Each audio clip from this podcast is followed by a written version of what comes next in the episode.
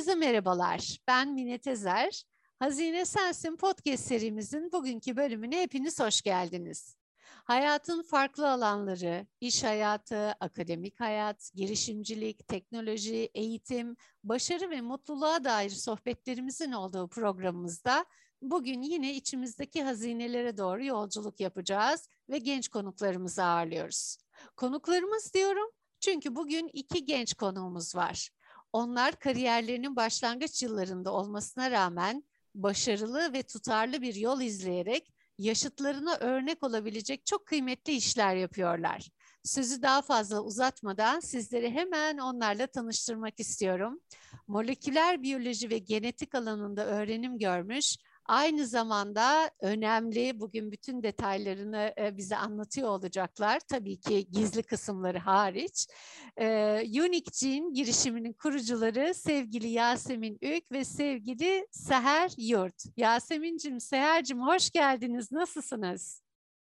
Hoş bulduk. Merhabalar. Gayet iyi. Siz nasılsınız Mine Hanım? Ben de iyiyim, çok heyecanlıyım. Ee, sizinle ilk 2018 senesinde tanışmıştık. Kimin aklına gelirdi bugün böyle sizlerle birlikte Hazine Sensin podcast kaydını e, yapıyor olacağız. Doğrusu hiç aklıma gelmezdi.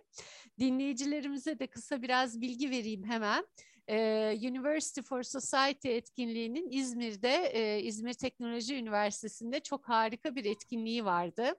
E, ve orada Yasemin ve Seher'le tanıştıktan ve projelerini dinledikten sonra çok heyecanlanmıştım ve demiştim ki siz mutlaka dereceye gireceksiniz, girmelisiniz diye. Ve gerçekten de öyle olmuştu. Ne mutlu bize ki hiç bağımız kopmadı ve sonunda onlar inat ettiler, azmettiler şirkette kurdular. ee, bugünkü podcast kaydımız böyle biraz şey gibi olsun. Kutlama yayını gibi olsun. Olur, evet. valla çok güzel olur. yani o üç sene öncesini hatırlıyorum da hani gerçekten mesela biz o zaman ilk girişimciliği herhalde orada başlamıştık. Daha öncesinde proje olarak hani hep aklımızda o şekilde vardı. Projeyi yapacağız, sonrasında ne olacağını biz de bilmiyorduk.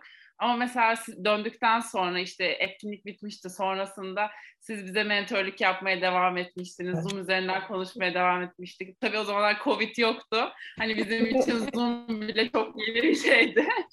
Ama şu anda hani 3 sene sonrasında gerçekten bazı şeyleri işte başarmış olmak, sizi yeniden görmek çok güzel oldu. Vallahi benim için de öyle. Sizinle gurur duyuyorum. Gerçekten hazinesiniz. E, bu ülke için de hazinesiniz, dünya için de hazinesiniz. E, ne mutlu, harikasınız gerçekten. Peki, e, şimdi konuşacak çok şeyimiz var. Zaman da çabuk akıyor. E, o nedenle e, dinleyicilerimiz de kesin sabırsızlıkla bekliyorlar. Bakalım bu yolculuk nereye gidecek, gidecek diye. Şimdi sevgili Yasemin ve sevgili Seher, e, bugün Hazine Sensi podcast yayınımızda siz e, genç jenerasyondan Çiçeği Burnunda genç girişimciler, girişimciler olarak buradasınız ve çok kıymetli bir girişiminiz var. Sporun, sporcuların geleceği için çalışıyorsunuz. Ee, sizler İzmir Yüksek Teknoloji Üniversitesi e, moleküler biyoloji ve genetik mezunusunuz. Ee, ama e, ben daha fazla detaya girmeyeceğim. Çok şeyler yaptığınızı biliyorum. Siz kendinizi nasıl anlatırsınız? Hangi şapkalarınız, sorumluluklarınız var? Ve bugüne kadar öğrencilik hayatınız dışında iş hayatınız ve kariyerinize yönelik hangi deneyimleriniz oldu? Bize biraz bahseder misiniz? Tabii. Başlıyorum o zaman söze. Yani aslında hani bizim öğrencilik ve hani e, girişimcilik hayatımız çok paralel gidiyor, beraber gidiyor. İşte e, sürekli zaten beraberiz, bir aradayız. E, aslında hani bizim iş sorumluluğumuz, iş paylaşımımız daha çok işte Yasemin iş geliştirme, ben birazcık daha işin e, laboratuvar kısmı, işte mutfak dediğimiz kısmı aslında oralarda çalışıyorum ama inanın bazen öyle bir an oluyor ki işte, yani zaten laboratuvara genellikle beraber gidiyoruz işte Yasemin laboratuvar işlerini yapıyor. Ben bazen müşterilerle görüşüyorum. Bazen tam tersi oluyor. Kendi dikeylerimizle devam ediyoruz. Yani aslında bakarsanız hani girişimin her an her noktasındayız. İşte yeni ekibe biri katılıyor mesela bir arkadaşımız katılıyor. Onu işe adapte etmeye çalışıyoruz bir taraftan. Yani hem ekip ilerletmek, hem işi yönetmek, hem arka tarafta mutfakta işin laboratuvar kısmını halletmek ikimizin de görevleri aslında çok birbirine yakın diyebilirim. Ama ne güzel gerçekten yani hem arkadaşsınız hem e, kolay işler değil bunlar gerçekten. Zoru başarıyorsunuz. E, çünkü hani hep der yani en azından bize öyle söylenmiştir iş başka arkadaşlık baş, başka diye. E, ben arkadaşlıkla birlikte bu işi yürütenlerin önünde saygıyla eğiliyorum. E, çok da fazla görüyorum. Çünkü güven ilişkisi ticarette çok kıymetli. Ee, ve siz bunu yakalamışsınız. Bayılıyorum size kızlar gerçekten. Ee, Yasemin'cim sen neler söylemek istersin? Tabii arkadaşım, iş arkadaşım, komşum. Üst kat komşum, ondan sonra spordaşım. Öyle yani bayağı 7-24 işte birlikteyiz. Bir şey olduğu zaman bugün işte birlikte o şeye gidiyoruz. E, hastaneye gidiyoruz. Sonrasında zaten evler aynı olunca tamam hani sen yukarı çık ben aşağı bir şey olursa ara. Hep bu şekilde devam ediyor. Ama hani dediğinizde böyle hani sorumluluklarınız neler, işte şapkalarınız neler. Hani evet bir yandan işte girişimciyiz ama bir yandan öğrencilik hayatımız devam ediyor. Belki işte takip ediyorsunuzdur. Bir yandan arkadaşlarımızla bir zaman geçirmeye çalışıyoruz. Onun dışında işte sporcu kimliğimiz var. İşte yarışlara katılıyorum mesela. Onun dışında işte seher beslenmeyle ilgili çok fazla şey araştırıyor. Aslında hani böyle birden fazla şapkamız var ama bunların hepsinin bence bir arada olması, birbiriyle bağlantılı olması da işimizi kolaylaştırıyor bir yandan. Süper. Peki tam e, tam yeri geldi. Peki bu bu sorumluluklarınız içerisinde size en çok mutluluk veren hangileri? Motivasyonunuzu nereden alıyorsunuz bakalım? yani yani geçen günlerde aslında bunu pardon Yasemin. Ben baş üstte bindi birazcık. Ee, geçen günlerde konuştuk bunu Yasemin'le. Mesela beni motive eden şeylerden bir tanesi ekibin hep bir arada bulunması, işte hani herkesin işte e, ilgiyle o an orada bulunması. Mesela bu beni çok motive ediyor diye konuşmuştum. Yasemin e, mesela daha başka bir taraftan bakmıştı olaylara. Yani hep ikimiz için de aslında farklı ama bazen çok bütünleştirici, bazen çok aynı. E, biz e, baktığınız zaman hani çok farklı da karakterlere sahibiz ama bir taraftan da hani çok tamamlayan da bir ekibiz aslında. Farklı farklı yerlerden gelmiş de farklı farklı bakış açılarına sahip farklı şeylerden e, hoşlanan insanlar ama herkes bu işte bir hani nasıl diyeyim her şeyini ortaya koyup bir şeyler yapmaya çalıştığı noktada ben mesela motive oluyorum. İşin laboratuvar kısmında olmak beni çok mesela keyif, bana çok keyif veriyor. Araştırmayı çok seviyorum. Yasemin e, iletişimi çok kuvvetli. E, işte insanlarla iletişim kurarken çok iyi, çok e, hani nasıl diyeyim müşterilerle çok iyi bağlantı kuruyor kendini çok iyi ifade ediyor. İşimizi çok güzel anlatıyor. Mesela benim açım bunun aslında.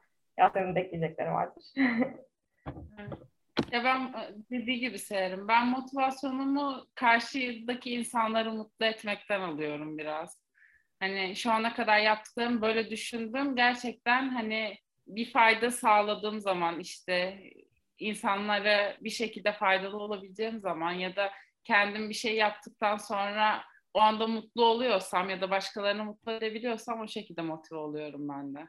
Harika. Ama mu, mutlaka bir spor tarafı da var sizi e, motive eder. Özellikle Yasemin'i. yani yelken... Ya, tabii hani artık Değil mi? Birinci yelken sporuyla uğraşıyorsun. Onu biliyorum ve takip ediyorum ama onun haricinde başka sporlarla da uğraşıyorsun değil mi Yasemin? Evet yani işte e, 7 yaşında zaten tenisle başlamıştım.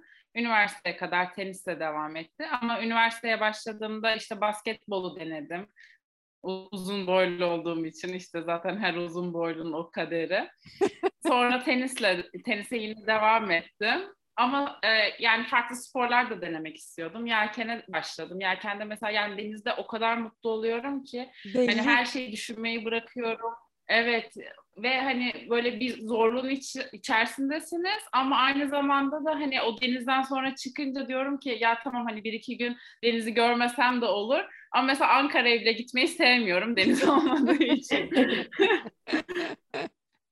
ama Aa, yani son zamanlarda böyle golfü deneme, denedim biraz. İşte koşuya başladım. Bu bizim test sonuçlarımızı sürekli kendimizde deniyoruz. Hani normalde benim çok da uzun mesafeler koşmamam gerekiyor ama biraz da böyle kendimi test etmek için işte en son yarım maratona katılmıştık. 21 kilometre koştuk.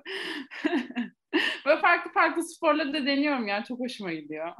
Süper, süper. Şimdi o zaman hazır mevzu açılmışken e, bu işi kurma hikayenize gelelim madem öyle. Kendi işinizi kurmaya ne zaman karar verdiniz? E, ve özellikle Unique Gene girişimini kurmaya iten şey e, ne oldu? Bu, bu çok önemli bir soru ve bunu bütün gençler ve evet. bütün dinleyiciler dikkatle dinlesinler istiyorum. Aslında ya az önce söylediklerimin hepsinin birleşimi oldu biraz da. Hani e, kaç senedir işte spor yapıyorum. Her zaman sporun içerisindeydim. Sonrasında bu tarz genetik testlerin işte e, yurt dışındaki sporcular tarafından yapıldığı hatta günlük hayattaki insanların bile genetik testlerle işte birbirine e, bu tarz testleri hediye ettiğini görmüştüm. Ben de denemek istedim. E, işte yurt dışındaki bazı sitelere baktım. Hatta kendime de almak istiyordum. Ama sonrasında işte stajımda böyle bir şey yapabileceğimi fark ettim. Sonra stajım olarak spor genetiği üzerine çalışmaya karar verdim. Yazın işte gittim, gördüm. Bu tarz testleri yapabileceğimi kendim de fark ettim. Sonrasında zaten işte seherleri arkadaşlarıma söyledim. Mesela seher de beslenmeyle çok ilgileniyordu. Obeziteyle, işte genetik risk faktörleriyle alakalı onun da çok fazla ilgisi vardı araştırdık. Hani kendimiz yapabileceğini gördük. Araştırmayla daha iyi raporlar çıkarabileceğimizi gördük. Ve aslında hani bu unique gene işte hani hepimiz özeliz ve hepimizin kendine özel bir e, hikayesi olabilir. Bunu da genetik olarak aslında en baştan biraz da anlamlandırabiliriz. Daha anlamlı sonuçlarla daha iyi son, e, performanslar elde edebiliriz diyerek aslında kurduk. Üç sene de oldu. Hala aynı şekilde laboratuvarda bizi görseniz bugün işte dün Ace geline bakıyoruz. Bu Covid'den sonra çok meşhur olmuştu. Ama dayanıklılık e, güç geni mesela. İşte gö- bantları görüyoruz. İşte birbirimize seviniyoruz. Aa bak sen şu çıkmışsın, ben bu çıktım. Hala aynı hani üç sene önce nasıl mutlu oluyorsak hatta bizim oradaki laboratuvardaki insanlar da bize yardımcı olan ablalarımız da aşırı mutlu oluyor. Onlar da örneklerini verdi. Herkes böyle her gün başka bir gene baktıkça herkes ayrı bir neşeleniyor. Siz de aşı çıkarmayın sakın. Yok. ya, Yasemin'cim yanlış hatırlamıyorsam bir de e, o zaman ilk tanıştığımızda yani o girişimcilik maratonunda konuşurken senin sporcu kimliğinin ve e, hani az önce söyledin ya işte şunları şunları oynadım ama aslında benim evet. e, başka sporlara yatkınlığım varmış diye ben öyle bir şey de hatırlıyorum. Yanlış hatırlamıyorum tabii, değil tabii. mi? Aynen. Evet yani çok şey yapmamak için biraz uzun bir hikaye aslında o. Hani teniste 18 sene yani 10-15 sene boyunca oynadım ama üniversitede işte basketbolla tanıştım, yelkenle tanıştım. Onlarda daha başarılı olacağımı fark ettim. Ama hani bazı sporlar için gerçekten yaş çok önemli bir faktör olabiliyor. Hani hocalarım bana keşke hani 4-5 sene önce gelseydim belki şu anda milli takımda oynayabilirdin. Ya da işte şu anda yelkenle mesela hani çok iyi bir e, yani profesyonel amatör bir şekilde yarışıyorum ama çok keyif alıyorum. Belki bunları daha önceden başlayabilseydim e, yani farklı bir yol çizebilirdim. Şu an çizdiğim yoldan da çok memnunum ama gelecekteki çocuklar ya da işte geleceğin aslında profesyonel sporcularını ne kadar erken tanıyabilirsek onlar bizim için o kadar avantajlı olacak. Evet, evet yani. çok kıymetli, çok kıymetli. Aslında şimdi burada hazır bu mevzuyu e, açmışken şimdi bu konuyu bilenler var, bilmeyenler var. Hazır bunu e, konuşuyoruz. E, tam olarak yani unique gene tam olarak ne yapar? Oluşturduğunuz fayda tam olarak nedir? Bize biraz onlardan da bahseder misiniz? Tabii. Ya aslında biz Unitin olarak genetik testler yapan bir biyoteknoloji şirketiyiz diyebilirim. Ama bizim Unitin olarak yaptığımız işte sporcuların en çok yaşadığı problemler, işte sakatlıklar, doğru sporu seçememe, onun dışında bazı problemlerini önceden öngörememe gibi yaşadıkları bazı sorunlar var. biz Unique aslında genetik testler sayesinde kişiye özgü bir rapor sunuyoruz. Ve bu rapor sonucunda aslında hani sadece sporla alakalı da değil, beslenmeyle, metabolizmayla, işte kas tipi, yapısı, oksijen kapasitesi gibi 7-8 farklı parametreye bakarak bir rapor oluşturuyoruz. Hı hı. Hatta sonrasında biz biraz ürünümüzü pivot da ettik. Takımlara özel bir e, sadece hani genetik takip değil, fiziksel performans takibi de yapıyoruz. Yani genetik testlerle fiziksel testleri birleştirerek aslında daha anlamlı sonuçlar elde etmelerini sağlıyoruz. Özellikle sporcuların ve bireysel olarak da aslında e, daha çok wellness'la ilgilenen, işte iyi yaşamla, sağlıkla ilgilenen kişilere bu tarz hizmet sunuyoruz. E, hatta bugün işte bir görüşmemiz vardı saat işte sizden önce e, işte görüşmede gördüm. Arkadaşım işte önceden tenis oynuyormuş. Sonrasında hani hala da oynamaya devam ediyor ama profesyonel olarak devam edememiş, sakatlanmış.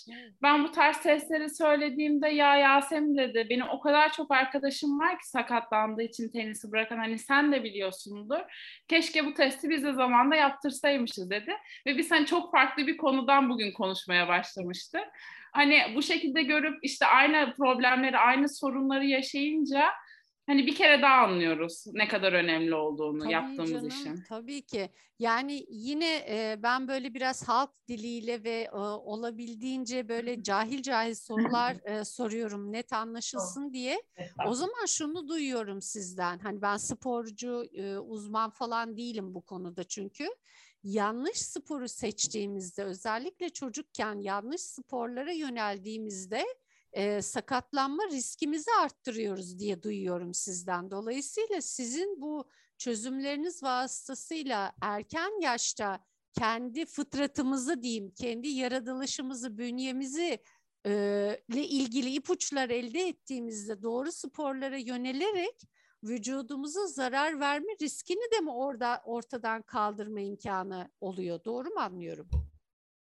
Aslında onun için hani daha çok antrenman yaptığımız antrenman türü seçtiğimiz işte antrenman sahası işte yaptığımız hareketin türü hepsi aslında o spor e, değil de hani spor demek daha genel olur ama yaptığımız antrenman türünü doğru seçmek aslında bizi daha sağlıklı ve e, hani doğru bir e, alana yönlendirmiş olacak. Hani spor hani farklı branşları seçebiliriz ama yaptığımız antrenman türü doğruysa aslında yine başarılı olabiliriz.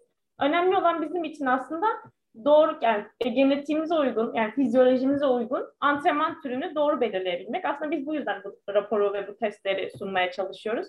Çünkü mesela e, sakatlanmaya çok meyilli olabilirsiniz ama doğru antrenman e, alanı, sahası seçerseniz aslında bu sakatlıkları yine düşürme ihtimaliniz var. Doğru miktarda dinlenirseniz yine o sakatlıkları azaltma ihtimaliniz var.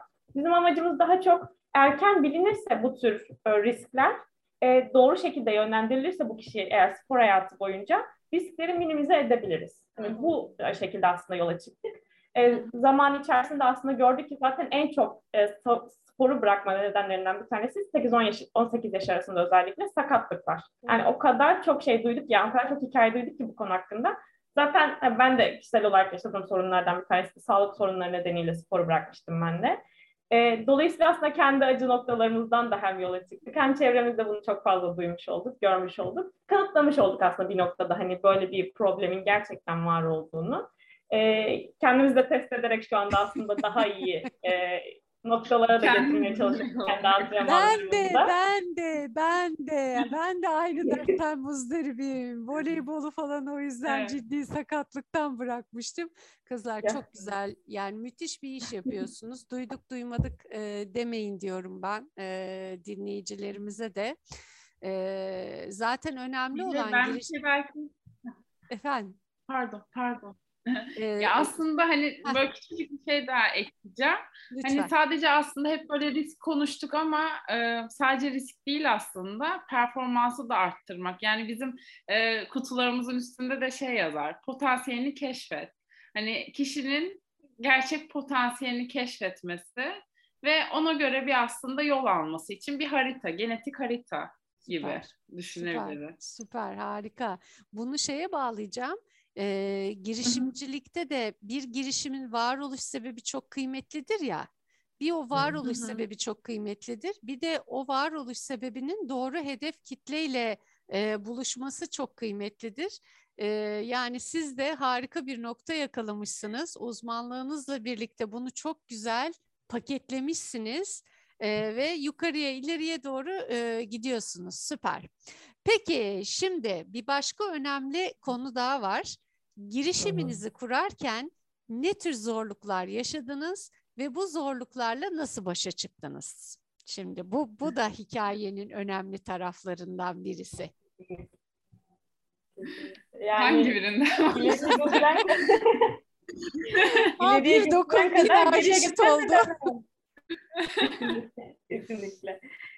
Yani o kadar hani gerçekten hani ileriye götüren kadar çok geriye götüren sebepler de var ki hani bir türlü bazen hani böyle şey zaten hani dümdüz bir yol değil bunu siz de çok iyi hani e, biliyorsunuz zaten ifade ediyorsunuz da. Yani girişimcilik çok inişli, çıkışlı ve tekrar inişli, sonra tekrar çıkışlı bir yol. E, yani girişimimizi kurarken aslında e, biraz bazen bazı noktalarda çok genç ve hani bazı noktalarda tecrübesiz olmak bizi olumsuz etkiledi. Bazen bu çok olumlu etkiledi. Hani her zaman da kötü şey yani kötü değildi mesela o olumsuz yani o, hep geri götürmedi yani o nedenler. Bilmiyorum belki Yasemin'in ekleyecekleri vardır. ya tabii hani mesela bizim hiç kurumsalda bir deneyimimiz bundan öncesinde çok fazla yoktu. Seher'in bir girişimde çalışmışlığı vardı. Benim de hani e, part time yaptım işte veterinerlik hani böyle benim bizim işimizle ya da girişimle hiç alakalı olmayan bazı konular vardı. Ama senin de dediği gibi hani öğrenci olmamız daha işte üniversitenin son sınıfında sonuçta biz Unity'ni kurmaya karar vermiştik. Mesela hani herkes bize yardım etmeye çalıştı. Hala daha öyle. Yine laboratuvara girdiğimizde işte uzmanlar yardımcı oluyor, hocalarımız yardımcı oluyor. Ee, ama bir yandan da işte bir gün laboratuvara giderken sonraki günde gıda çarşısına gidip kutu yaptırmaya çalışıyoruz. Esnaf oluyoruz, kobi oluyoruz. Sonrasında yine bilim insanı oluyoruz. Ama bir sonraki gün yine esnafa dönüyoruz. o şekilde yani biraz zorlu bir süreç. Şu anda mesela bunları yaşayacaksın deselerdi işte bu her şeyi bize gözümüzün önünden bir daha geçirecek olsalardı hani herkesin yapabileceği bir şey değil ama yaptıktan sonra da çok keyif de alıyorsun. Aldım yani. Ben hala alıyorum. Seher de hala alıyor. Ki hala devam ediyoruz zaten. Ama yani zorluklardan bahsetsek 10-15 dakika konuşuruz herhalde. doğru, doğru, doğru. Ama çok kıymetli. Yani işin ders ders verici tarafı da o. Ee, yani Hı-hı. başlayacak olan kişilere göz korkutmak için değil ama nereye adım attıklarını e, bilmek için e, anlatmak açısından ve ben şunu çok önemli buluyorum. Neyle karşılık karşılaştığınızdan ziyade bugün şu üç sene sonrasında burada mutlu mesut kahkahalarla sizin başarılarınızı konuşuyor olmak bana çok keyif veriyor. İşte bu böyle bir yolculuk. Yani evet. elbette ki ne bedeller ödediğinizi sizden başka kimse iyi anlayamaz.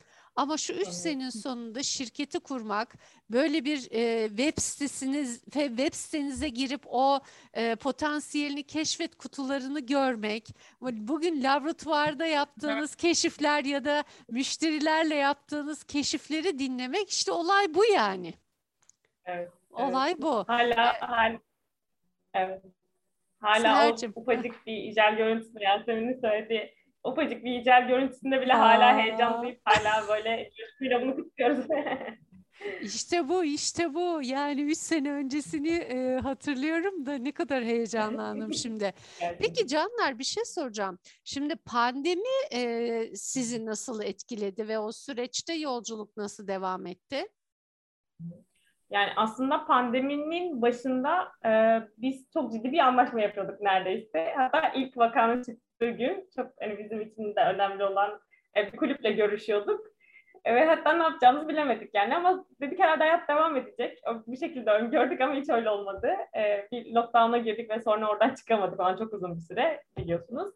Bizim için avantajlı tarafları aslında şöyle. Ürün hakkında tekrar düşünüp hatta normalde ulaşamayacağımız işte girişimcilik işte programlarına katılıp daha sonra buradan ilerlemek aslında bizim için çok büyük bir avantaj oldu. Çünkü hakikaten hem iş dünyasında hem spor dünyasında çok önemli kişileri tanıma fırsatımız oldu. Yani bir gün oluyordu mesela Roche'dan çok önemli bir kişiyle konuşuyorduk. İşte e, sonrasında Sinan Bey'le, Sinan Güler'in e, hızlandırma programına dahil olduk. Sonra işte Amerika'dan başka bir hızlandırma programına dahil olduk. Derken yeniden acaba işte e, hani e, hızlandırma programlarına işte hani nerede konumlandırmalıyız bunu düşünmeye başladık. Sonra işte çok önemli iş insanlarıyla hani o otur, oturup hani ürün hakkında detaylı görüşme fırsatı olduğumuz olduğu için, çünkü herkes evde olduğu için, herkes buna artık vakit ayırdığı için, o, hayat online olduğu için bizim için mesela bu kolaylık oldu. Çünkü biz İzmir'deyiz ve İstanbul'daki normalde hızlandırma programlarına hani çok kolay gidip katılma şansımız yoktu. Online hayat bizim için aslında birazcık bu noktada kolay oldu ama zor olan hatta bizi çok birazcık daha geriye doğru iten bizim işimizin çoğunun e, işte operasyonel operasyon, operasyon kısmının çok fiziksel olmasıyla ilgiliydi.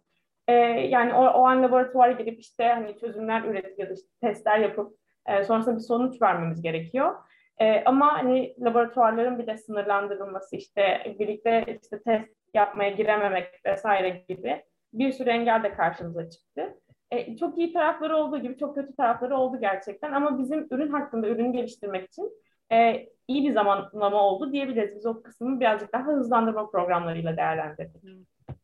O zaman bu noktada ne tür dersler çıkardınız mesela bu üç sene içerisinde? Şey gibi ben EKG diyorum girişimcilik yolculuğu. Hayatın kendisi o iniş çıkışlar var ya EKG oluşturuyoruz yani kalp ritmi.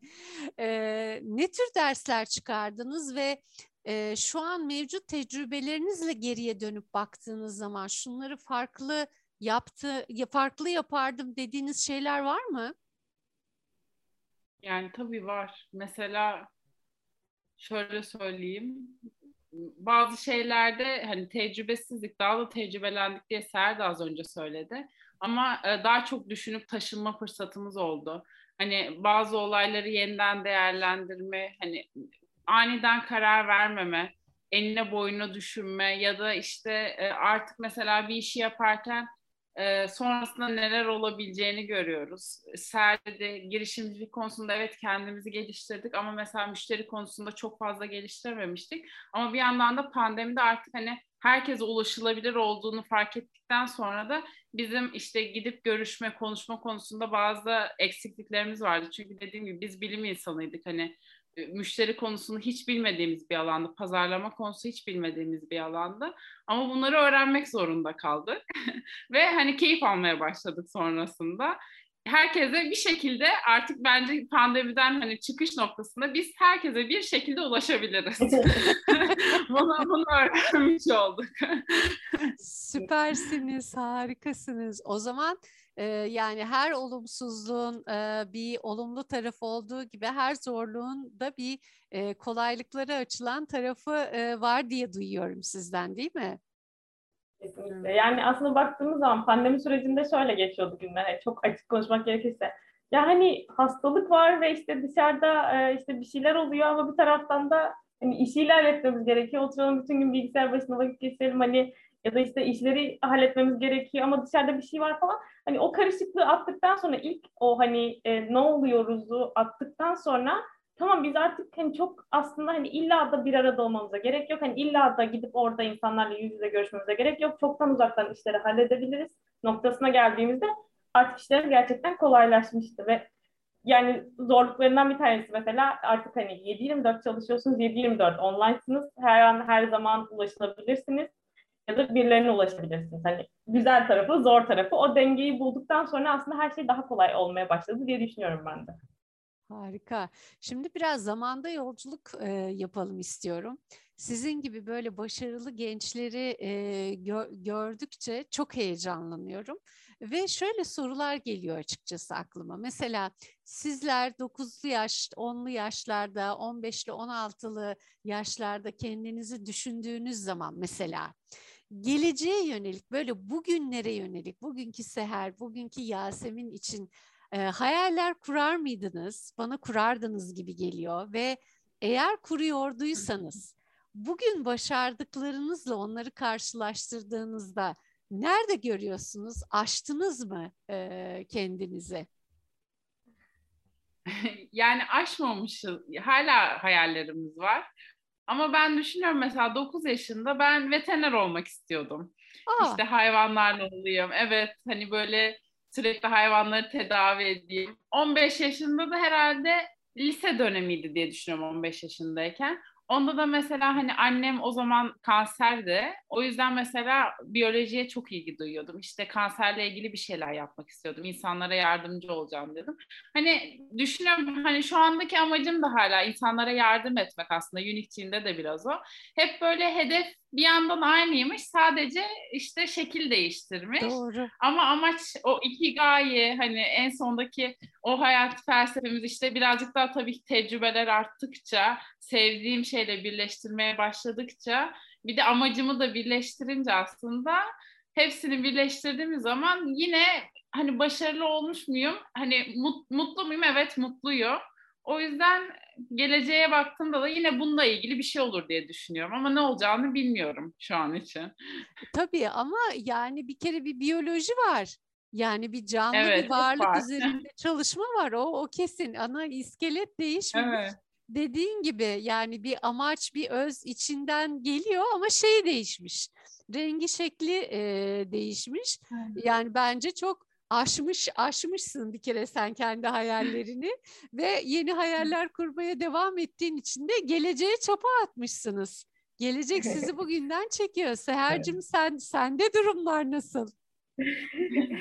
Ben 15 yaşındayken yanlış hatırlamıyorsam lisedeyim. Ee, yani 16-17 yaşlarımda diyeyim daha çok. İşte bir tane hocamız var işte ne olacağımız hakkında konuşuyoruz. Ben genetik okumak istediğimden bahsettim. Ee, hoca da "Ya ama ne yapacaksın? İşte e, doktor ol, öğretmen ol, işte hem Evet, şimdi Seher'cim sana da sormak e, istiyorum e, aynı şekilde benzer soruyu. Sen 10'lu 15'li e, yaşlarında e, hayal kurar mıydın? Yani Evet. kurardın gibime geliyor. E, ve kurardıysan e, bugünü bugünü hayal eder miydin? Ve Evet. bugün geldiğiniz nokta itibariyle o çocukluk gençlik hayallerini karşılaştırdığınız zaman aşmışsın ve daha yeni yeni başka hayaller e, kurman gerekiyormuş duygusu var mı bugün? Ne dersin? Ee, yani açıkçası o zamanlardan hatırladığım bir e, hikaye var. Ben lisedeydim yanlış hatırlamıyorsam 16-17 yaşlarımda. Böyle sınıfta hep konuşurduk işte şunu okumak istiyorum, şu olmak istiyorum vesaire. Ben de hani genetik okumak istediğime karar vermiştim artık. Hani bunu da sınıfta söylemiştim sanırım. İşte hocamız da şey demişti hani ne yapacaksın işte genetik okuyup ondan sonra neden tıp okumuyorsun? İşte hemşire ol, öğretmen ol. Hani daha e, hani birazcık daha garanti gibi görülen hani o zaman için meslekleri önerdi. Ben de şey demiştim cevap olarak, hani yok ben uçlarda yaşamak istiyorum demiştim ama hakikaten böyle olacağını tahmin edemezdim. Bu kadar da uca gideceğini tahmin edemezdim. O günlerde pek kendi işimi kurmayı hayal etmiyordum. Çünkü etrafımızda hiç böyle hani kendi işini kurup hani oradan ilerleyen birisi yoktu. İdol olarak görebileceğim birisi yoktu. Çünkü benim şey, yetiştiğim çevrede çoğunlukla işte memur olan, e, insanlar var. Bir şekilde hani hayata atılıp devam eden insanlar vardı. O yüzden benim için hani ben ekstrem bir yolu seçmiş oldum o şekilde. Ondan önceki e, yıllarda bir arkadaşımla bir ortak bir defterimiz varmış. Arkadaşım geçtiğimiz yıllarda onu bulmuş. Ve hani hayalimiz şey işte yurt dışına gitmek. E, 12-13 yaşlardan bahsediyorum. İşte yurt dışında yaşamak, işte e, dünyayı gezmek. E, yani hep fazlasını isteyen biriymişim. Onu fark ediyorum hani ilerleyen yaşlarda. Ama hakikaten hani buna cesaret edip de atılım yapacağımı düşünmemiştim. Hani böyle bir yol seçeceğimi gerçekten düşünmemiştim. Sadece hayaldi o zamanlar benim için. Şimdi o yolları takip etmek, hani o yolda olduğumu bilmek beni çok mutlu ediyor. Ama her zaman daha fazlası var. Yani hani e, bugün böyle devam ediyoruz ama daha fazlasını da hani hayal etmek için hiç böyle hani tutmuyoruz kendimiz çünkü hayal yani en, en kötü hayalini kurmuş oluruz. Bunu yaşamış, bunu mutlu olmuş, bununla mutlu olmuş oluruz. Ee, ama yani düşündüğüm hayatı yaşıyor olmanın verdiği böyle bir ufak bir haz da var açıkçası. Harika ama çok doğru bir şey bu yaptığınız. Gerçekten o kadar doğru ki. Yani her zaman hayat o kadar bol, bereketli, geniş, sınırsız ve sonsuz ki is- yani isteklerin şeyi yok, aa, sınırı yok. Yani bugün şu teknoloji mesela bundan 40-50 yıl önce birisinin hayaliydi. Evet. Bu telefonlar, bu bu şeyler, her hepsi ve gerçekleşiyor işte. Onun için hayattan çok fazla şey istemek lazım. Aferin ne kadar güzel, ne kadar iyi yapmışsınız. Peki o zaman buradan bir kıssadan hisse mesela e, gençler için, e, genç jenerasyon için, yolun başında olanlar için bu genç yaşınıza rağmen elde ettiğiniz başarılarla neler söylemek istersiniz onlara?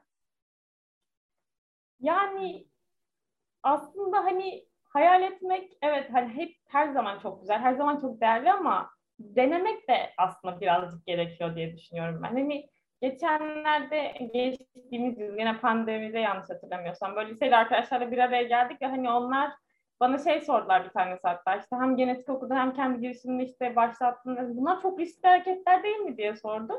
O an böyle ara ara bazen arkadaşlarım sordular çok riskli adımlar atmıyor musun diye. Yani ben o an biri söyleyene kadar riskli bir adım attığımın bazen farkına varmıyorum. Çünkü e, benim için ona o yeni ve yeni heyecan dolu ve hani yapılmamış bir şey ve o adım atmam gerekiyor gibi hissediyorum. Adım atmak yani aslında bu gerçekten çok önemli bir şey ve hani e, bir hata yaptığınızda hata yapmış olursunuz. Evet hani bu bazen üzücü sonuçlarla hani e, gelir hani üzücü sonuçlanır ama ya oradan da alacağınız dersler var. O bir şeyi nasıl yapamayacağınızı da görebilirsiniz. İlla bir şey, her zaman çok iyi sonuçlanacak diye bir şey yok bu arada. Hani biz de hani girişimimiz çok kötü yöne gidebilirdi. Bir şeyleri batırabilirdik. Bir noktada hata yapabilirdik. Ee, belki bundan sonrasında böyle bir hata yapacağız. Bunu bilmiyoruz ama hata, yap, adım atmaktan çekinmiyoruz. Ben en azından öyle hissediyorum. Yasemin'le de hep bir araya geldiğimizde, hep böyle bir seçim, işte bir yol ayrımı noktasına geldiğimizde yapalım, girelim yani. ne olacaksa olsun hani adımını atıyoruz ama tabii ki bunu her zaman hani şey de yapmak lazım. Hani bir risk yönetimi diye de bir şey vardır bir taraftan da. Birazcık böyle bir tık ileriden düşünüp hani iyi kötü yönlerini böyle bir hani göz önüne getirip eğer bu çok büyük büyük e, işte riskler getirmiyorsa da biraz adım atmakta hani gözü kara olmak gerek diye düşünüyorum ben açıkçası. Sen neler söylemek istersin Yasemin'ciğim? Ya ben de öyle düşünüyorum. Hani başarılı olabiliriz ama başarısız da olabilirdik. Hani bugün o şirket olmayabilirdi ama başka bir şey olabilirdi. Hani bugün mutlu olabiliriz, yarın mutsuz olabiliriz. Hani bu bize iyi ya da kötü yapan bir etken değil. Onu zaten o hayatta yaşamak önemli olan. Ama bence keşkelerin olmaması. Hani keş, ben yaptığım hiçbir şeyde keşke dememeye çalışıyorum. Ya da sonradan bir şey üzülüyorsam ona bir sene sonra güleceğimi biliyorum. Serre de öyle diyorum. Hani çok zorluk yaşıyoruz ama diyorum ki Serdar bir sene sonra biz buna güleceğiz büyük bir ihtimalle diyorum. Evet diyor yani ama şu an hani o zorlukları yaşamadığımız anlamına gelmiyor. ee, hani belki beş sene sonra farklı şeyler söyleriz onu da bilmiyorum. Ama sonuç olarak o günden yaşadığın andan zevk almak lazım. İyi de olsa kötü de olsa. Kesinlikle. Yani bir de şu açıdan çok mutluyum. Şu e, üç yılınıza yani 2018'de o ilk tanıştığımız e, o yarışmadaki Seher'i ve Yasemin'i düşündüğüm zaman hani çok yakınınızda olamasam da şehir şeyi fonksiyonu var İzmir İstanbul şeklinde yine de bağımız kopmadı ve görüyorum yani ne, ne kadar başardığınızı ne kadar başarılı olduğunuzu görüyorum ve bununla da gurur duyuyorum. Gerçekten öyle bir de şimdi söyledikleriniz bende şöyle bir çağrışım yaptı ee, gözü kara gitmiyorsunuz. Akıllı riskler alıyorsunuz. Yani temkinli olmak. Şimdi insanlar risk konusunu da şaşırıyorlar, algılayamıyorlar bazen. Zannediyorlar ki hani sizler gibi cesur, kararlı, azimli e, ve belki herkesin cesaret edemeyeceği şeyleri yaparken sanki hani gözü kara hiçbir şey e, düşünmeden, yok öyle olmuyor. Yok. Yani çok fazla düşünce, çok fazla plan, e, çok fazla senaryo var. Ama çok önemli evet. bir şey söylediniz. Adım atıyorsunuz sonunda, yapıyorsunuz, karar veriyorsunuz. O çok önemli. Tabii yani... hani mesela bizim kadar B, C, D, E planı düşünen herhalde yoktur. Öyle bir şey oluyor ki bazen masaya hani acayip bir tartışmayla oturuyoruz. Böyle hani oturuyoruz saatlerce tartışıyoruz, tartışıyoruz, tartışıyoruz. En sonunda aynı fikirle çıkıyoruz. Zaten en başta çoğunlukla yakın fikirlerle oluyoruz ama ya o kadar çok tartışıyoruz ki masada. Yani sonrasında işte bir fikirle çıkmış oluyoruz ama hani her tarafıyla, her boyutuyla değerlendirmiş oluyoruz. Öyle olursa nasıl olur, böyle olursa nasıl olur, onlar nasıl adım atar, biz nasıl adım atmalıyız? Hani her taraf, gerçekten her tarafını çok düşünüyoruz. Ve ikimizde de hani e, bir taraf var hani nasıl diyeyim iyisi ve kötüsünü derinine dibine kadar düşünüp hani her şeyi böyle göz önüne e, gerçekten koymak. Evet göz ardı edebildiği yani fark edemediğimiz noktalarda vardır ama mümkün olduğu kadar o negatif ve hani çok pozitif olan tarafları da böyle masaya yatırmak. Bunların üzerinden gitmek. O yüzden Yasemin de söylediği gibi bir sürü farklı alternatif yollar çıkıyor. Ama sonunda bir noktada karar kılıyoruz, oradan devam ediyoruz. Ama hani en sonunda gerçekten her şey adım atmaya geliyor. Bir karar verip oradan devam etmek gerekiyor bazen. Bazen de eğer çok hani hatalıyız, çok yanlış, çok negatif yönü varsa o yoldan da vazgeçmek gerekiyor. Onu da görebilmek, onun da adımını atabilmek gerekiyor. Yani her zaman hani bir işi yapmak için değil, yapmamak için de adım atmak aslında bunun olumlu taraflarından bir tanesi. Doğru, evet. doğru. Şimdi sizi dinlerken şöyle bir örnek e, canlandı gözümün önünde. Yani siz bu yakadan karşı yakaya geçmeye karar veriyorsunuz. Ama bu karar verirken e, orada kalkıp geçen arabaların önüne atmıyorsunuz kendinize. İnsanlarda bazen risk böyle anlaşılıyor. Hani gözü evet. kara bodozlama daldı vızır vızır giden e, şeyin e, otobanın önüne böyle bir şey olmuyor. Şimdi çok evet. güzel oldu bu açıklamaları yapıyor olmanız. Siz hı hı. karşıdan karşıya geçeceğiz ama hangi olasılıklar var önümüzde? Hangi alternatifler var? Hangisi en etkili, en verimli, en e, optimistik olur, e, optimum olur diye düşünüyorsunuz ki işte bu e, akıllıca risk almak demek aslında. İyi oldu bunu da böyle mıncık mıncık detaylandırmış olduk. Evet. Peki. Bir tane kitap okuyordum ben. Aa. E, Blink diye. Belki okumuşsunuzdur siz de. Hani ee, e, aslında ama hani... okumadım. Henüz ona şey gelmedi. Çok güzel bir kitap. Orada da mesela hani bir göz kırptığınızda bazı şeyler hakkında karar veriyorsunuz ama hani o verdiğimiz kararın bazen neden olduğunu anlayamayabiliyoruz.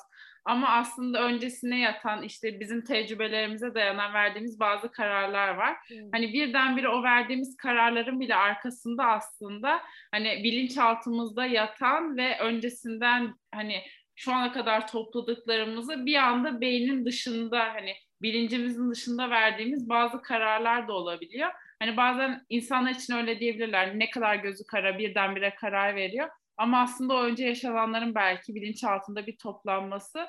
Bir de hani dediğiniz gibi mesela bazı hani girişimler oluyor ya da bazı insanların yaptıklarına bakıyoruz. Hani bat, batırmak için yapılan bazı şeyler de var. Bunlar da bir ders. Ama biz mesela şeyi e, her zaman fark ediyoruz. İşte yarın Unicin olmasa biz ne yapardık diye düşünüp sonra hani bırakacağız dediğimiz noktada bile iki üç gün geçtikten sonra ya olmuyor hani şu an hani bırakmak için sanki doğru zaman değil diyerek mesela hani bu şekilde çok fazla döndüğümüz anlar da oldu ama bence hani kesinlikle bir risk alırken o birdenbire oluşan ve anda karar verilen bir şey değil. Evet. Akıllıca akıllıca olanlar öyle. Evet çok doğru söylüyorsunuz. Yani büyük şoklar yaşamamak için de böyle böyle davranmak gerekiyor. Bir de yine çok kıymetli bir noktaya geldik. Laf lafı açıyor e, sizin de olan yayınımızda. E, çok da keyifli gidiyor gerçekten. Şimdi e, söyledikleriniz bana öyle çağrışımlar e, yaptı ki özellikle Yasemin senin e, şimdi söylediğin. Hayatta en önemli şey bir şeye bağımlı olmamak. Her evet. konuda ama bütün ilişkiler, evlilik, iş kararı, o şu bu. Yani onunla var olmak, onunla en güzel şekilde yaşamak ama gün geldiğinde ona bağımlı olmadan e, yolu başka tarafa değiştirebilmek. Siz şimdi bu düşünsel egzersizi yapabildiğiniz için yine yol sizi unique çıkartıyor. Evet. Çünkü demek ki devam etmesi gerekiyor. Çünkü ya devam tabii. etmesi gerekiyor. bunu, bunu ilk defa konuşuyoruz. Bunu hiç konuşmamıştık. Yani evet. o yani direkten dönmeler, o bırakma evet. kararlarını vermeler e, evet. süper ve en büyük hayaller yani bu tecrübeyle sabittir ve bilimsel bir şey bu kitap. Yani beyin vesaire, kognitif science orada da yazan şeyler bunlar. En büyük hayaller aslında vazgeçildiği anda, bırakıldığı yani tamam artık okey yani denedim buraya kadarmış deyip sırtını dönüp ondan sonra puf diye e, önünde e, beliren şeyler. Siz, sizde de böyle bunu duydum. Evet, evet. Ya. Vallahi aferin kızlar ne diyeyim. Sürekli aferin diyorum size.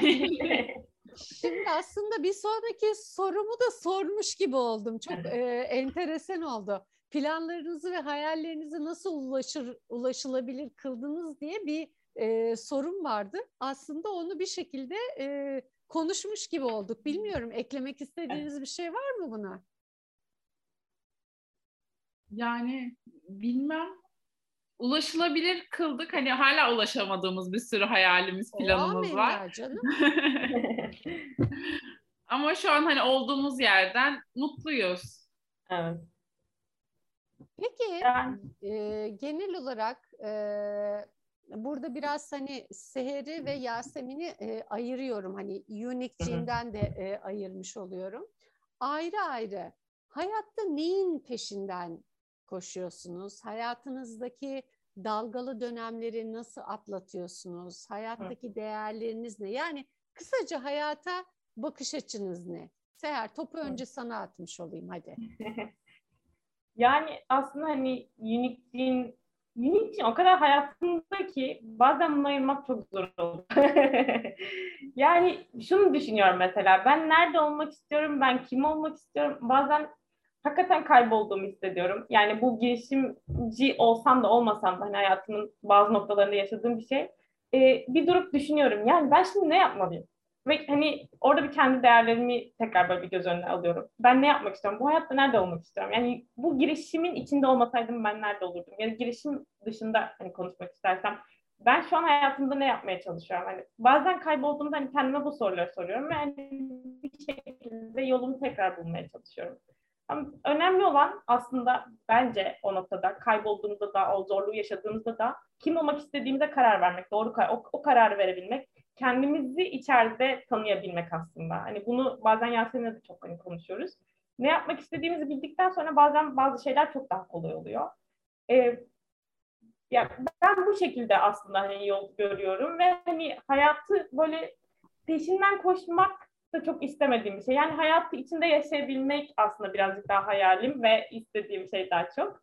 E, bu anı işte şu an sizinle güzel o sohbet edip hani bunun keyfini yaşamayı, işte bir şeyi başardığımız zaman onun başarısının tadını çıkarmayı, başaramıyorsak da onun üzüntüsünü yaşamayı aslında. Yani o da bir kayıp ve üzüntü, onu yaşayabilmeyi. E, her zaman mutlu olmak değil ama en azından istediğimiz hayalimiz olan şeylerin peşinde koşabilmeyi, huzurlu olabilmeyi aslında birazcık daha.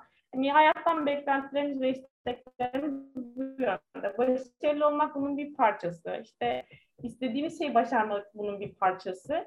E, ama her şey, her e, her nasıl diyeyim, her zaman her şeye ulaşabileceğimiz gibi bir, hani bir noktada değil. Önemli olan şu anın içerisinde bu anı en keyifli ve en iyi şekilde yaşayabilmek diye düşünüyorum ben.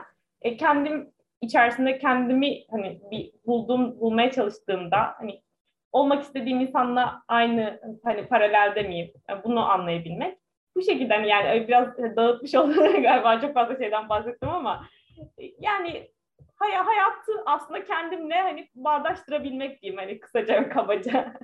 Şey diye e, duyuyorum hani bir cümleyle ifade etsem bana sorsalar e, ne söylemek istersin Seher'in söylediklerini diye ben hayatın her bir zerresinin e, tadına e, varmak üzere odaklı olduğunu duyuyorum senden.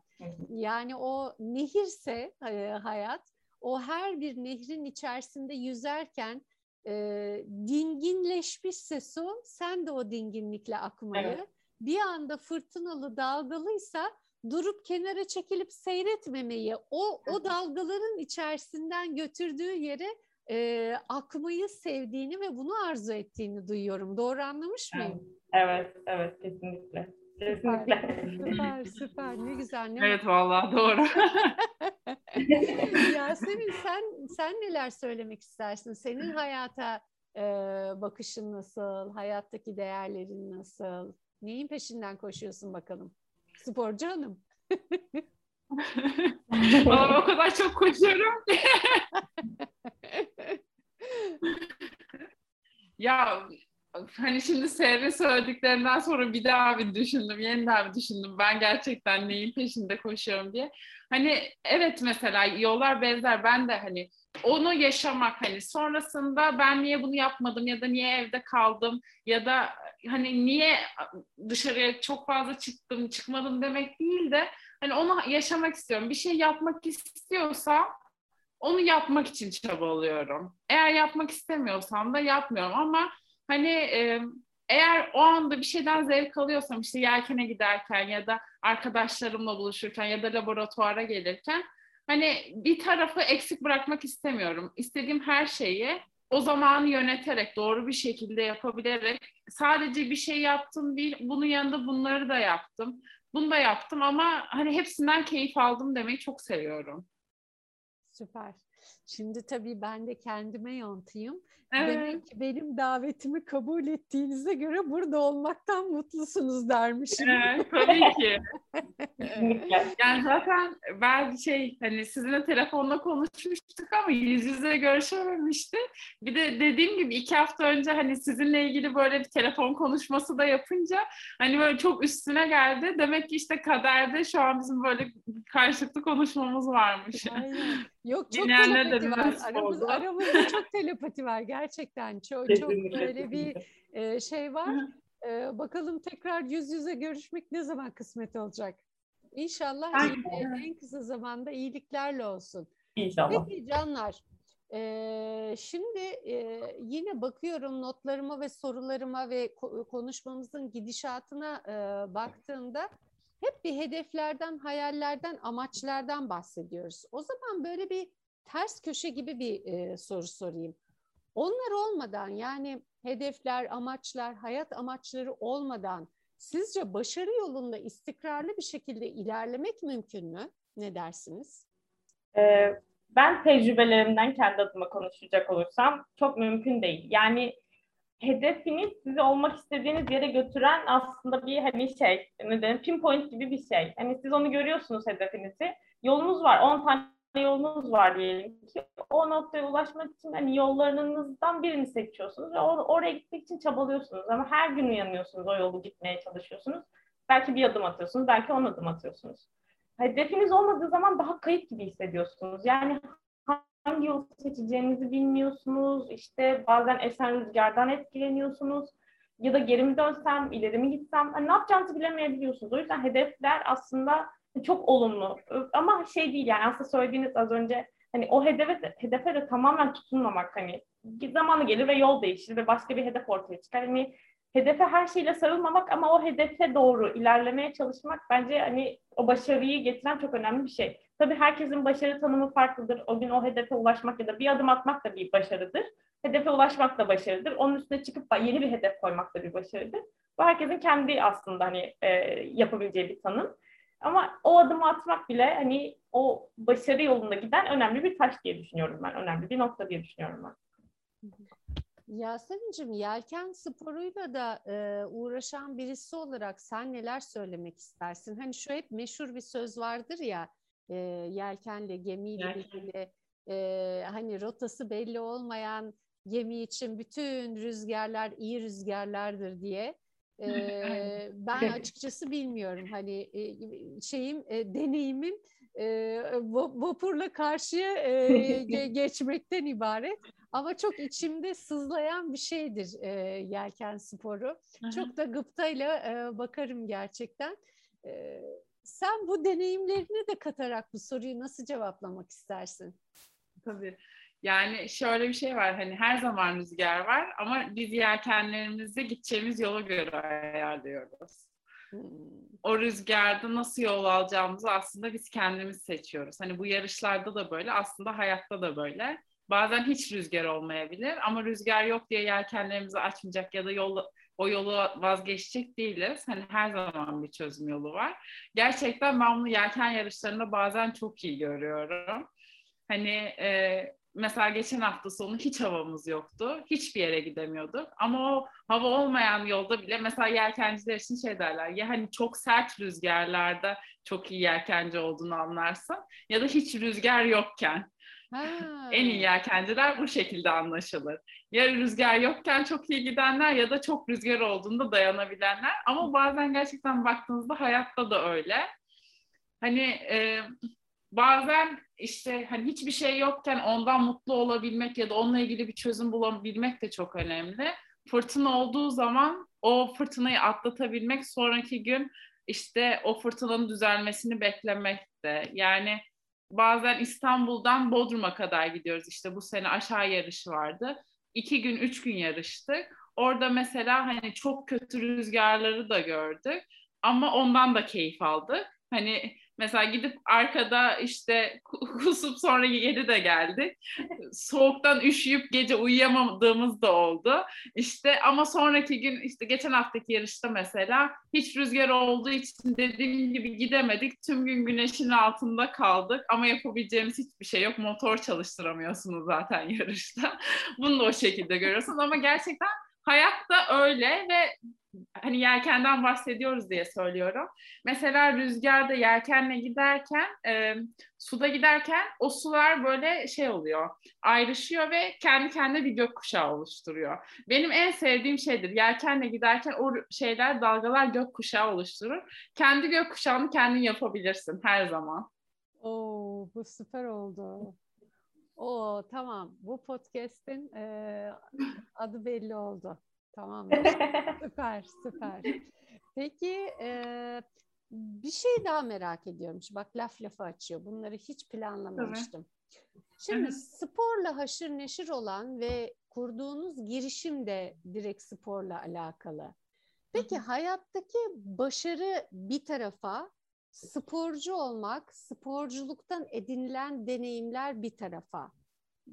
Bu, bunlar için ne dersiniz? Yani sporcu olmak, bir sporla uğraşmak, hele de çocukluktan itibaren bir insanı hı hı. okulda, iş hayatında, girişimcilikte başarılı olmaya iter mi? Yani bu konuda neler söylemek istersiniz? Tecrübesi olan Yasemin. Yasemin'den dinleyelim. Bence hani yaşıyorsun diye biliyordum Seher. Yanlış mı biliyorum? Ben ne yazık ki sağlık sorunlarından ha, dolayı o... bıraktım. O yüzden Yasemin atıyor. Onu demek istiyorum. Yani açıkçası mesela hani 7-8 yaşında hatta bazen şu anda gerçekten 5-6 yaşında spora başlayan çocukları görüyoruz. İşte ebeveynlerle konuşuyoruz. Kendim görüyorum. Gidip bazen gördüğüm zaman çocuklarla sohbet etmeyi de çok seviyorum. Ee, işte mesela İstanbul'a geldiğimizde Galatasaray Yelken Kulübü'ne gitmiştik. Orada işte beni görünce çocuklar geldi sürekli sohbet ediyoruz işte sen kimsin neden geldin vesaire. Hani o yaşta mesela denize çıkıyorlar tek başına denizde kalıyorlar suya düşüyorlar. Sonrasında yeniden o tekneye geri çıkmayı öğreniyorlar. Hani 8-9 yaşındaki bir çocuk kış da olsa yaz da olsa hani soğuk demeden sıcak demeden eğer o denizin üstünde kalıp ve hani kendi kendine o yolunu bulmayı öğrenebiliyorsa bence ileride de hani başka önüne başka bir zorluk geldiğinde de her şekilde onu atlatabilir. Aynı şekilde işte e, yani her spor dalında bence 10-11 yaşında kendi başına turnuvaya gidiyorsunuz. Aileniz yok. İşte yarışıyorsunuz, bazen kazanıyorsunuz, kaybediyorsunuz, erken dönmeniz gerekiyor ya da orada bir kupa kazanıyorsunuz, sonrasında onun sevincini yaşıyorsunuz ya aynı mesela şu anda hani profesyonel olimpiyat sporcularıyla konuşuyoruz. Olimpiyata gitmeden önce arkadaşlarını göremiyorlar, ailelerini göremiyorlar. Tek başlarına otelde kalmak zorundalar. İşte arkadaşlarının olimpiyat oteline gelmesi yasak ve yani bazı şeylerden fedakarlık yapıyorlar. Bu başarı dediğimiz şeyi yakalamak için. Yani bu kadar zorluktan sonra tabii ki biz sadece o başarıyı görüyoruz. Ama gerçekten mesela aileleriyle konuşuyorum, oturuyoruz, sohbet ediyoruz. Sadece o kişi değil, ailesi de aynı zorlukları yaşıyor. Aynı yere götürürken, maçlarını izlerken, maçtan sonra üzüldüğünde onu teselli ederken. Hani çok büyük bir emek var işin ucunda. Ve hani aslında biz onlara böyle yardım edebiliyorsak, küçücük de bir katkımız dokunuyorsa çok faktörlü. Ama bence çok önemli. Yani o yüzden bilmiyorum ben elimden ne geliyorsa hani biz o zamanlar belki yapamadık ama bir sonraki nesle onu aktarmak çok istiyorum. İnşallah. Ve yani sporcuların da hani sporcu olabilir aynı şekilde başka bir şekilde hani o zorlukları yaşayan başka birisi de olabilir. Bu sağlık sorunu da olabilir ya da yani o geldiği çevreden yaşadığı faktörlerden edindiği tecrübeler de olabilir. Tecrübeler bazen üzebiliyor bizi Hani hatta genel olarak tecrübe olarak anlattığımız şeylerin çoğu negatiftir. Ama sonrasında işte ona göre aldığımız kararlar, aksiyonlar ya da sonrasında işte ben bunu anlattım diyerek söylediğimiz şeyler aslında hep en çok ders aldığımız anılar olmuş oluyor. Çok doğru, çok doğru. E, ya gerçekten çok kıymetli şeylerle uğraşıyorsunuz, hayata değer katıyorsunuz, yaşamı değiştiriyorsunuz aslında. Yani orada bir kişinin hayatına dokunmak, hani bir deniz yıldızını kurtarmak hikayesi var ya, özellikle böyle sizin gibi, e, şimdi siz direkt insan vücuduyla alakalı, o biyolojiyle, o canlı varlıkla e, alakalı şeyler yapıyorsunuz ya, bunlar gerçekten çok etkileyici. Yani tabii ki makineyle, teknolojiyle vesaireyle ki bu yaptığınız işin de teknoloji boyutu var. O başka bir taraf. Ama insanın kendisiyle e, ilgili direkt ilk elden yapılan bu çalışmalar çok çok etkileyici. Peki e, bu bu noktada girişimci olmak isteyenlere, gençlere, yolun başındakilere tavsiyeniz, tavsiyeleriniz neler olur ve sizce girişimcilik konusundaki püf noktalar neler acaba? Ne dersiniz? Yani bizim açımızdan baktığımızda aslında o ihtiyaç noktasını görmek, onun üzerine gitmek, belki eğer hani mümkünse kendi bilgi birikimini bunun üzerinden hani inşa etmek, yani iş kendi kur, kurmayı planladığı iş, kendi bilgi birikiminin üzerinden inşa etmek bence çok hani önemli ve artı faktörler ama hani bu illa çok bilgi birikimine de ihtiyaç duyan bir şey değil. Çünkü geçenlerde şöyle bir şey duydum. İşte çevremizde e, bir tane hanımefendi varmış ve ev kadınlarını organize ediyormuş. E, ev kadınları işte organize ettikten sonra işte diyelim ki bir aylık bir iş var e, ve hani bahçe iş diyelim ki. İşte bir grup insanı oraya gönderiyormuş. Sonra ihtiyacı olan, işte çalışmaya ihtiyacı olan insanları iş arayan başka bir kişilere yönlendiriyormuş. Yani böylelikle aslında hani evde oturan normalde hani işi olmayan kadınları organize ederek böyle bir ağ kurmuş ve hani baktığınız zaman bu benim çok hoşuma gitti. Çünkü bu da bir girişimcilik örneği. Yani içinde çok hani ciddi teknoloji yok, içinde bir inovasyon yok ama bu da bir girişimcilik örneği. İnsan ihtiyacı olduğunu fark ettiği bir noktada hani ortaya çıkmış bir şey e, kendi tecrübesini, işte kendi birikimini ortaya koymuş birisi ve hani böylelikle çok fazla insana dokunmayı başarmış. Hayatta hani hedefi olan insan, yani bu tarz bir hedef olan, insanlara dokunmak istiyorum, insanlara faydalı olmak istiyorum ya da ben böyle bir şey üretmek istiyorum diyen insanın aslında e, yapabileceği çok fazla şey var. Yani öğrenebileceklerimiz, öğrenebilecek çok fazla şey var ve hani bunun hakikaten sınırı yok. Çok fazla insana ulaşabileceğimiz bir çağdayız. Çok fazla teknoloji kullanabileceğimiz bir çağdayız. O yüzden ya etrafı açık olmak gerekiyor bence açıkçası en başta. Ve hani gözlemlemek gerekiyor, görmek gerekiyor, ihtiyaç ne bunu anlamak gerekiyor diye düşünüyorum. Hani sonrasında e, yavaş yavaş gelişiyor aslında her şey. Çünkü en başta baktığımız zaman biz de acı noktalarımızdan hani bu işi kurmaya başladık.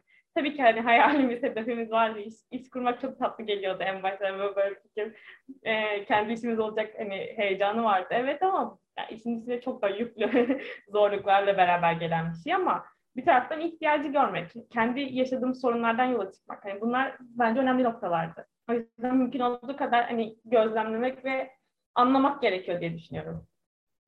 Ve fayda odaklı diye duyuyorum. Yani evet. bir yere değer katmak, bir yerde bir evet. E, iyi yönde bir değişiklik, çözüm odaklı bir şeyler yapmak diye e, duyuyorum Seher'cim. Ağzına sağlık. Evet. Yasemin sen neler söylemek istersin? Valla bu konuda hani Seher'e katılıyorum. çok da ek bir şey eklemeyeceğim ama hani çok fazla dinlemek, çok fazla gözlemlemek belki. Ama kendi kararlarını kendin almak. Hani evet. başkalarının tabii ki kararlarına çok değer verilebilir. Ama biz de hani ne zaman içimiz sindiyse ya da bir şey yapmak iste hani sadece hadi bunu yapalım diyerek değil ama o bilgi birikimlerini, tecrübeleri, işte acı noktalarını bir araya getirerek aslında kendi kararlarımızı almaya başladığımızda adımlar atmaya başladık. Doğru. Peki şöyle bir şey, şöyle bir şey sorayım size. Şimdi naçizane ben işte 2018 başı, tabii 2018 başında, 2017 sonu, 2018 başında kurdum şirketi ve sonrasında da... Hı kendi tecrübelerimi naçizane hani nasıl ihtiyacı olanlara e, sunabilirim derken girişimcilik ekosisteminin içerisinde buldum kendimi. Ve o, o zamandan bu zamana kadar baktıkça da yatırımlara baktığımda, patlama yapan girişimlere baktığımda hep böyle bir teknoloji startuplarının çok fazla göz önünde olduğunu e, gördüm. Öyle bir gözlem. E, belki istatistiklere bakıldığında da böyle şeyler var. Peki siz de bu işin içerisinde olan ve bizzat kendi e, girişimini kuran ve bu konuda ciddi çabalar sarf edip de bugünlere e, gelen girişimciler olarak startup deyince sizin de e, aklınıza e, yani teknoloji girişimleri ön plandadır gibi bir şey geliyor mu? Yoksa evet. teknolojideki gelişmeler sonucunda mı gayri ihtiyari bu e, startupların oluşması e, yoğunlaşıyor? Ne dersiniz? ya teknoloji kaçınılmaz bir gerçek hani o kadar fazla hani gündelik hayatı işte yaşadığımız her şeyi etkileyen bir faktör ki hani teknoloji olmadan şu anda bilim de olmuyor. İşte iletişim bile olmuyor. Hani şu anda Zoom olmasaydı ya da telefon olmasaydı biz şu anda belki sizinle konuşamıyor olacaktık. Daha fazla bilgi, daha fazla ihtiyaç doğurdu. Hani bu ihtiyaçlara da bir şekilde cevap vermek gerekiyor. Biz de gördüğümüzde mesela hani teknoloji dediğimiz sadece belki insanların problemleri değil ama bir oyun sektörü olsun, eğlence sektörü olsun hani her şeyin içerisine girebiliyor. Bence o yüzden Rovaş'ta. Yani sadece problemler, sağlık ihtiyaçları ya da e, hani komünikasyon değil, aynı zamanda insanların işte eğlencesi, e, günlük günlük hayatta kaçmak istediğinde başka arayabileceği bir nokta olduğu için hani çok yönlü olduğundan dolayı bence bu kadar revaçta.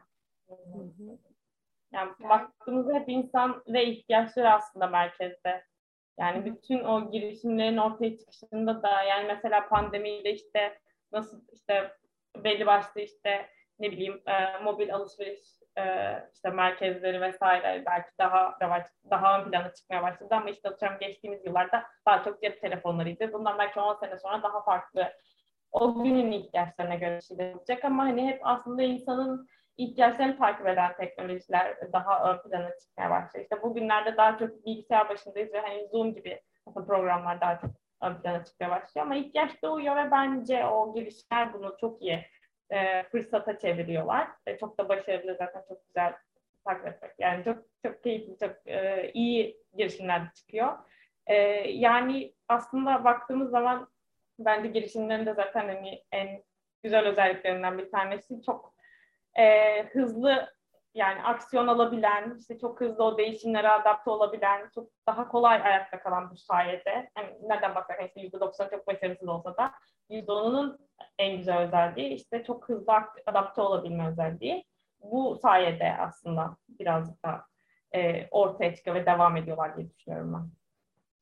O zaman şöyle sorayım. Ee, şimdi Unique Gene tabii ki e, genetik alanında e, çok özel, çok farklı bir e, alanda e, ortaya konmuş bir girişim ve ürünler. Ama sonuçta teknolojiden de faydalanıyorsunuz. Yani bunu evet. ürünleştirirken, paketlerken ve e, global e, ölçekte ölçeklendirmesini e, yaparken e, mutlaka çok özel, çok farklı belki de sizin sektörünüze, sizin branşınıza e, özel bir takım yöntemlerden faydalanıyor e, olacaksınız. Şimdi Unique Gene'i de işin merkezine e, koyarak lütfen bu e, sorumu e, cevaplandırın. Şimdi girişimcilik, inovasyon, yaratıcılık benzer kelimeler.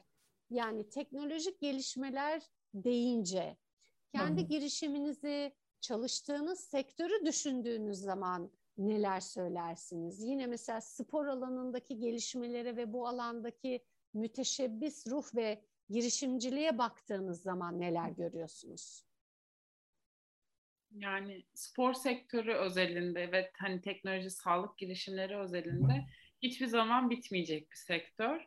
Hatta hani pandemiden sonra ikisi de daha çok artan ve daha trendleşen sektörler oldu. Özellikle bu Covid döneminde zaten hani çoğu hani girişimde mesela bizde Covid oldu. Bizim en çok kullandığımız qPCR cihazı direkt korona merkezine gitti ya da işte hani çok fazla hiç adını bile duymadığımız makineleri aslında günlük hayatta bile konuşuyor olduk. bu tarz işte testleri, tüpleri kimse bilmezdi mesela. Şu anda herkes o tüplerin nasıl kullanıldığını biliyor. Biz şu anda açıklamak zorunda kalmıyoruz. Ya da işte sporda mesela insanlar çok uzun süre işte futbol maçı izleyemedi, basketbol maçı izleyemedi, tüm maçlar iptal oldu. Dışarıya çıkıp kendimiz spor yapamadık. Hani evde yapılan spor oranını hani yüzdeleri tam olarak bilmiyorum ama hepimiz en azından bir kere de olsa evde spor yapmayı denemişizdir diye düşünüyorum. Hatta Evet, nelere kadirsin. hani o yüzden e, işte dünya yok olsa da işte bu kadar zorlu pandemik koşullarına da e, yaşıyor da olsak aslında biz her şeyi gördük ve bizim sektörümüzün ben hani hiçbir zaman bitmeyeceğini düşünüyorum. Unique'cin özelinde de e, insanlar daha çok hani bu tarz testlerin ve sağlıklı yaşamın önemini anlamış oldu, daha fazla anlamış oldu.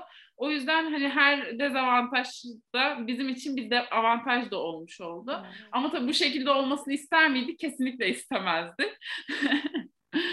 yani başka Seher senin aklına gelen bir şey var mı?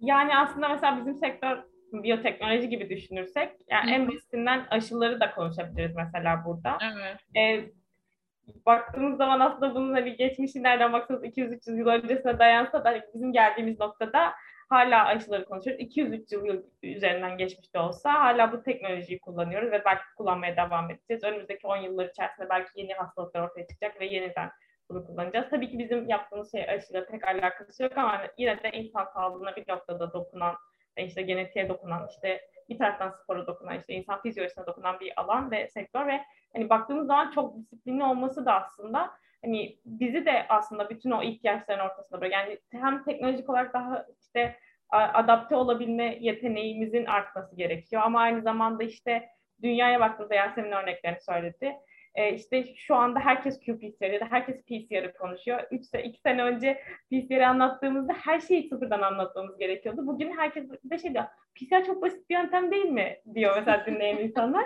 E, evet evet hani şöyle kolay böyle işte pratik bunu rahatlıkla yapabiliyoruz gibi. Baktığımız zaman çok hızlı adapte olundu ve hani bundan sonrası da yine aynı şekilde olmaya devam edecek. E, biz de bir taraftan bu yenilikçi yönü yakalamaya çalışıyoruz çünkü hani 2002 yılında insan genomu sekanslandıysa biz bugün bunun şeyini kullanıyoruz. Hani nasıl diyeyim? Bu buradan çıkmış bilimi kullanıp şu anda insanlara bir sonuç verebiliyoruz ya da bir e, araştırmaları e, yapabiliyoruz. Daha sonrasında bu belki biz de daha e, farklı teknolojiler kullanmaya başlayacağız daha yakın zamanda. Umarım tabii. Ama bu şekilde devam edecek. Yani hani e, artık daha fazla insanın hani teknoloji ve bilime daha yakın e, olduğunu görebiliyoruz en azından e, daha kolay e, bazı şeylere ulaşabiliyoruz ve e, adapte edebiliyoruz. O yüzden hani nasıl diyeyim çok hayatın içerisinde geliyor artık. Çok daha rahat e, bunu anlatabiliyoruz ve anlaşabiliyoruz gibi geliyor artık bana. Doğru evet çok e, bundan bir buçuk sene önce e, neredeyse işte iki seneye yaklaşıyoruz. E, korkunç bir şekilde e, adlandırdığımız, ne yapacağımızı şaşırdığımız şeyin aslında bugün içinden ne fırsatlar, e, ne enteresan şeyler e, ortaya çıkıyor. Şimdi seni dikkatle dinlerken bunu bir kez daha e, duymuş oldum. E, canlar o kadar güzel sohbet ediyoruz ki şaka maka e, yavaş yavaş programın e, sonuna doğru gelmeye başladık. Hani üzülüyorum Gerçi biz özelimizde çok yine böyle sohbetler yapıyoruz ama en azından e, dinleyicilerimiz e, adına yavaş yavaş toparlıyoruz. Şimdi sevdiğim iki tane soruyla e, programımızı e, kapatıyor olacağız. Onlardan bir tanesini soruyorum. Bilmek mi, yapmak mı ne dersiniz? Yani bence bildiğimizi yapmak. Yasemin'ciğim sen ne dersin? Ben de yapmaktan yanayım. Yani zaten hani bugün o kadar adım atmak dedik, işte riski yönetmek, bir şeyleri hani bilerek yapmaktan da bahsettik Seher'in dediği gibi ama sonuç olarak hep yapmaktan bahsettik. Hatta yapmamış olmanın hani keşkelerin benim için mesela keşkelerin olmadığı bir dünya olursa hepimiz için daha rahat işte o yüzden ben yapmak diyorum. Geçen sene yanlış hatırlamıyorsam böyle bir e, yayına denk geldi. Yanlış hatırlamıyorsam yayındı. Ve hani şeyden bahsediliyordu. Yani hepimiz biliyoruz aslında işte sabah erken kalkmanın ne kadar faydalı olduğunu, işte günde şu kadar su içmenin ne kadar faydalı olduğunu, işte atıyorum haftada şu kadar spor yapmanın ne kadar faydalı olduğunu. Ama bunu yapmıyoruz. Hani neden yapmıyoruz? Neden harekete geçemiyoruz? Da yapmamanın verdiği o rahatsızlık hissini hepimiz biliyoruz aslında. İçeriden içeriden hani o dürten böyle bir şey vardır ya yani yapmadığınızda huzursuz hissettiğiniz şey. O yüzden bildiğimizi yapmak, faydalı olduğunu bildiğimiz şeyi yapmak e, önemli olduğunu düşünüyorum ben açıkçası. Daha yapmanın daha önemli olduğunu düşünüyorum daha doğrusu. Evet ben yani ben de e, son e, herhalde bu pandemiyle birlikte online'a geçti. Çok büyük ölçüde videolarda falan hep yapmaktan bahsediyorum gerçekten. Ama şeyde büyük lokmalar gözde büyüyor. Küçük küçük adımlarla, evet. bebek adımlarıyla. Yani ve onu sürekli ve sürdürülebilir şekilde yapmak. Ee, evet ağzınıza sağlık. Ve son sorumuzla yayınımızı istemeden de olsa e, kapatıyor olacağız. Peki canlar, bütün bu konuşmalarımız üzerine başarı ve mutluluk adına neler söylemek istersiniz? Sizce başarı mı mutluluk getirir? Yoksa insan mutlu olunca mı başarılı olur? Ne dersiniz? E, bence başarmak istediğiniz şeyi yapınca mutlu olursunuz. Yani illa başarınca mutlu olmayabilirsiniz. Bu Yasemin'in lafıydı. Bu Yasemin'in sözüydü. E, bence hani mutlu olduğunuz şeyi yapmak başarmayı getirir. E, ama her başarı öyle çok belki de gözünüzde büyüttüğünüz ya da işte çok hayalini kurduğunuz şey olmayabilir. Belki onun bir parçası olabilir. E, ama mutlu olduğunuz şeyi yapmak hakikaten e, daha büyük keyifli.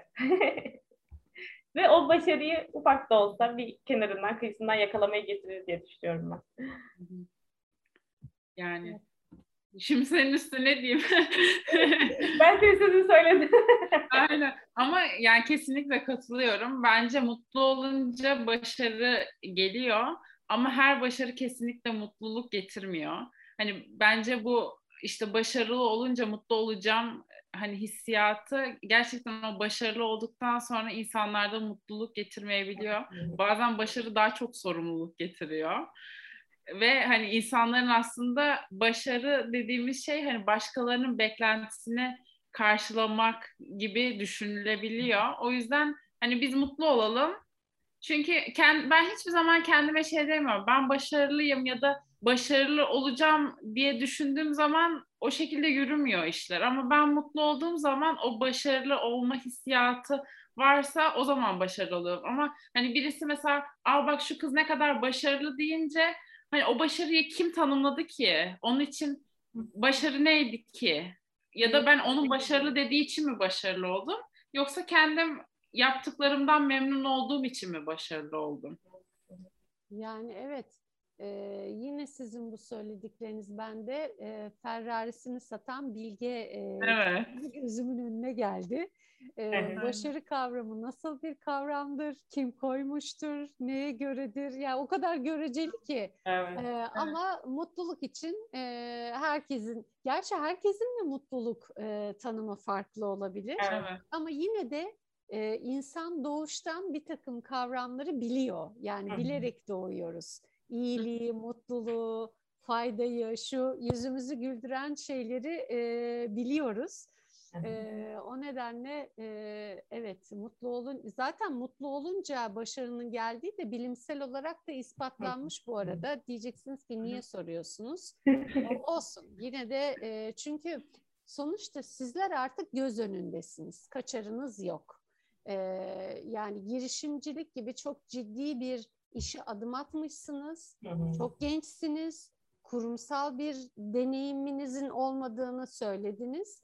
Ee, ve üç yıl gibi bence kısa bir e, zaman zarfında da ortaya konan şeyler ortada. E, o nedenle bu hani bu sorular da kıymetli diye düşünüyorum.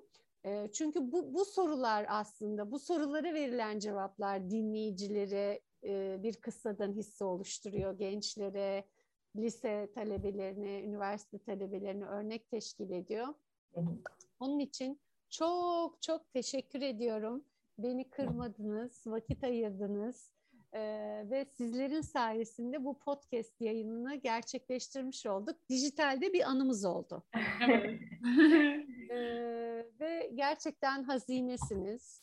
Ee, bunu ben söylüyorum diye değil, bu programın adı Hazine Sensin diye değil. Bu ülke içinde, dünya içinde, gelecek içinde e, birer hazinesiniz. O nedenle naçizane gurur duyuyorum sizlerle ve kendimi çok şanslı addediyorum sizleri tanımaktan ötürü. Ve e, yavaş yavaş toparlıyorum. Teşekkür ediyorum. Ne iyi ettiniz de geldiniz sevgili Yasemin'cim, sevgili e, Seher'cim. E, kapanışı yaparken eklemek istediğiniz bir şeyler var mı seyircilerimize, dinleyicilerimize? Ben kendi adıma çok teşekkür ederim öncelikle hani bizi ağırladığınız için. E, sizinle bir araya gelmekten her zaman çok büyük mutluluk duyuyoruz. Hani saatlerce oturup da konuşuruz. Bitmez yayın yani. Görmek, sizi dinlemek çok büyük keyif veriyor. O yüzden çok teşekkür ederiz. Sağ olun, sağ olun karşılıklı. Efendim evet bir Hazine Sensin yayınımızın daha istemeden de olsa sonuna gelmiş bulunuyoruz. Bugün de yayınımızda çok kıymetli iki cici hanımefendiyi, iki girişimciyi ağırladık. Unique Jean gibi gerçekten çok kıymetli bir girişimin kurucuları ve çok da güzel yol alıyorlar. İnşallah daha nice başarıları buralarda konuşmak kısmet olsun. Bir sonraki podcast yayınımızda görüşünceye kadar sağlıklı kalın, takipte kalın, hoşça kalın. Hoşçakalın.